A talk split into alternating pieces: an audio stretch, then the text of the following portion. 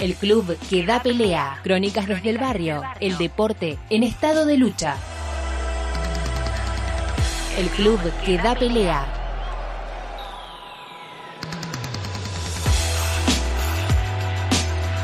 Muy buenas tardes, Fede, ¿cómo andás? Buenas tardes, Fer, bien, ¿vos? Eh, primero contame dónde estás eh, puntualmente, porque sé que has quedado varado en medio de la bueno, lluvia en por, la ciudad. Así es, por el subte inundado este, y las calles de Buenos Aires tapadas por agua, eh, estamos acá, digo, no pudimos llegar, pero lo hacemos desde algún lugar de, de la ciudad de Buenos Aires. Perdido en algún barrio porteño, entonces, Federico, ¿qué nos trajiste para hoy?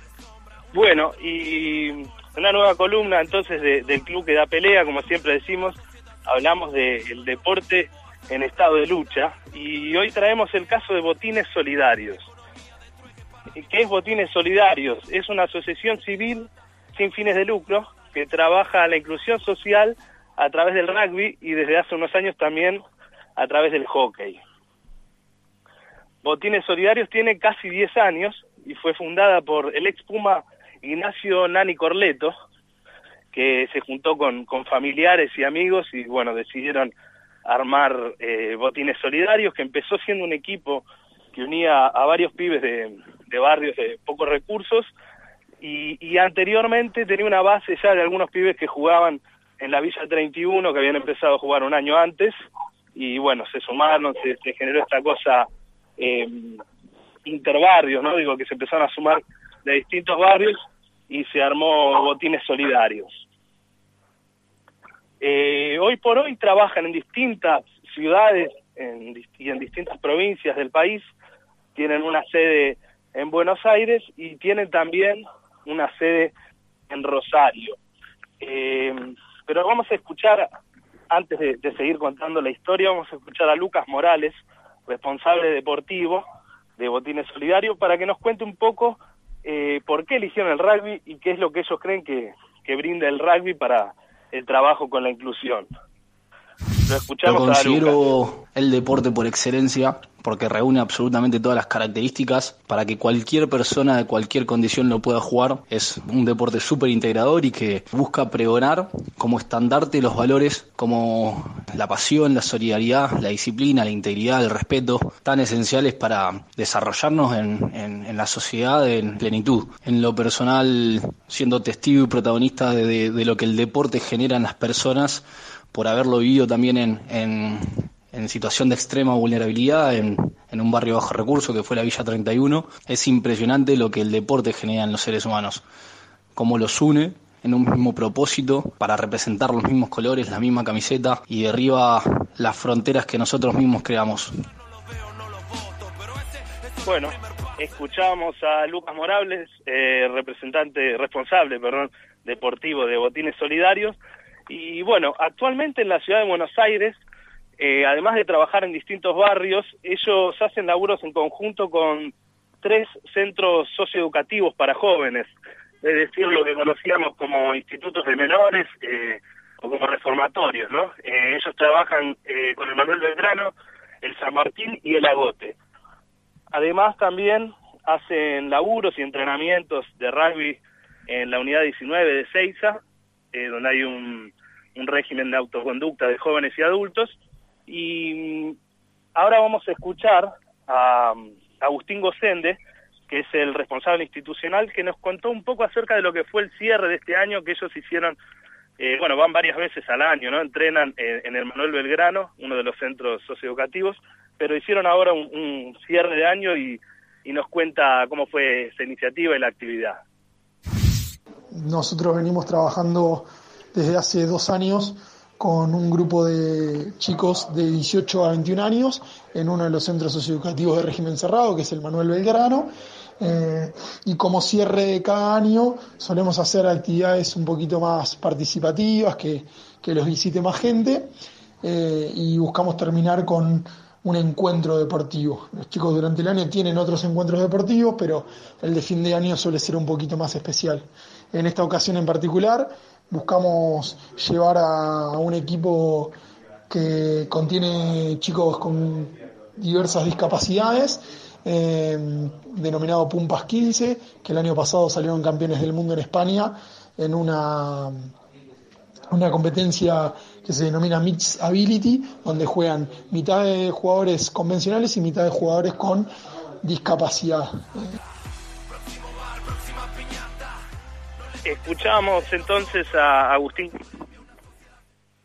de Botines Solidarios, eh, que también nos contaba que, bueno, que en sí el deporte... Fede, Fede, ¿me escuchás? Este, estamos perdiendo la no, te estábamos perdiendo la comunicación. Por, por favor, a ver, si ahora, me voy a ahora, ahora sí, ahora te escuchamos Me quedo quieto acá entonces. Ese es tu lugar. Hay unos pasos. Eh, bueno, escuchábamos a Agustín Gosende, eh, responsable institucional de Botines Solidarios, que también nos contaba eh, que el deporte, en este caso el rugby con el que ellos trabajan hace 10 años y también el hockey, es, eh, realmente una excusa eh, ellos dicen que es una excusa que, usan para transmitir los valores que dan estos deportes eh, y él nos remarcaba que esos valores son el respeto, la pasión, la solidaridad, la disciplina y la integridad.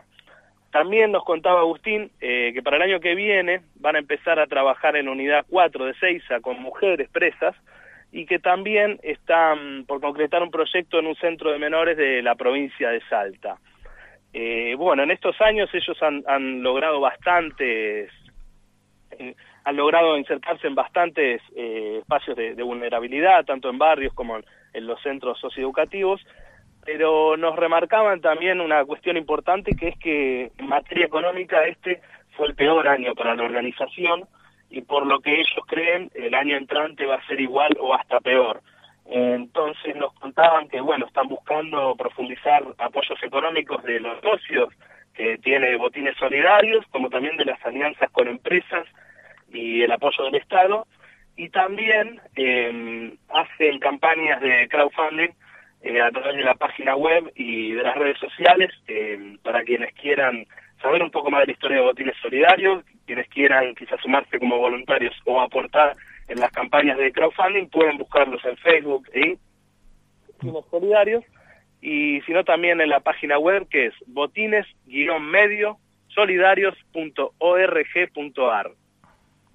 Excelente, Fede. Me, queda, me quedé pensando, ¿no? Ahí en línea con lo que planteaban desde Botines Solidarios, esto de usar el deporte como excusa.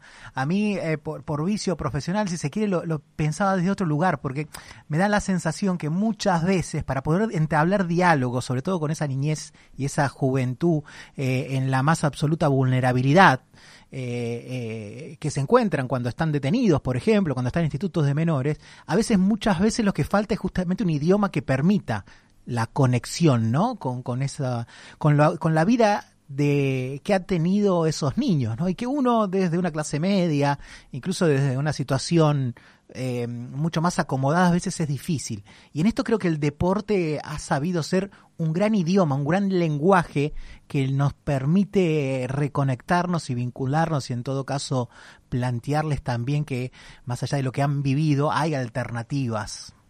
Así es, Fer, vos sabés que esto mismo que, decís nos lo contaba Lucas, eh, Lucas Morales, uno de los integrantes de Botines Solidarios, y nos comentaba también, a priori uno cree a veces, y tiene esta idea eh, fundada, ¿no?, de, del rugby como deporte elitista, pero nos contaba que, que al empezar con Botines Solidarios vieron cómo se generaba esta, esta cosa, como decís, este lenguaje universal y permitía eh, que pibes de distintos sectores, porque ellos también realizan intercambios entre los barrios, eh, cuando van a, lo, a los centros socioeducativos, eh, y, se mezcla, como también nos contaba Agustín, generaba esta idea de, lenguaje universal que vos estás diciendo, de, una cosa de, una unión donde podían comunicarse a través del deporte y, compartir un rato, independientemente de, la situación económica, del origen y de cómo lo estaban pasando, y en algunos casos, hasta como bien decís, en, con chicos que, que están en, en regímenes encerrados, ¿no?